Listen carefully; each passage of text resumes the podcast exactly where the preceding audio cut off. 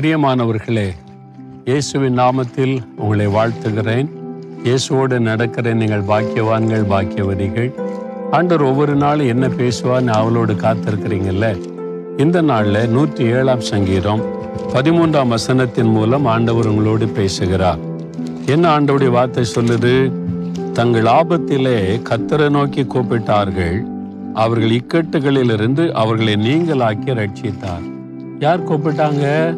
தேவ ஜனங்கள் இஸ்ரவேல் மக்கள் தங்கள் ஆபத்தான சமயத்துல கத்தரை நோக்கி கூப்பிட்ட போது அவர்கள் இக்கட்டுகளிலிருந்து அவர்களை நீங்களாக்கி ரட்சித்தார் அது ஏன் எழுதப்பட்டிருக்குது? அப்படின்னா உங்களுக்காக. என் பிள்ளைகள் கூப்பிட்ட போது நான் ஆபத்துல கூப்பிட்ட போது இக்கட்டிலிருந்து இருந்து அவங்களை ரட்சித்தேன் நீ ஒரு இக்கட்டில் இருக்கிறியா? என் மகனே என் மகளே அன்றைக்கு என் பிள்ளைகள் கூப்பிட்ட போது நான் பதில் கொடுத்து அற்புதம் செய்த ஆண்டவர் இன்றைக்கு நீ கூப்பிடும் போது உன் இக்கட்டிலிருந்து நான் விடுதலையாக்க மாட்டேனா? நான் உன்னை ரட்சிக்க மாட்டேனா? அதைத்தான் இந்த வசனத்து மூலம் அன்று சொல்றார். ஒரு இக்கட்டான சூழ்நிலையில நீங்க இருக்கிறீங்களா? என்ன பண்றதுன்னு தெரியல நீ கலங்குறீங்களா? அன்று சொல்றார் என்னை நோக்கி கூப்பிடு.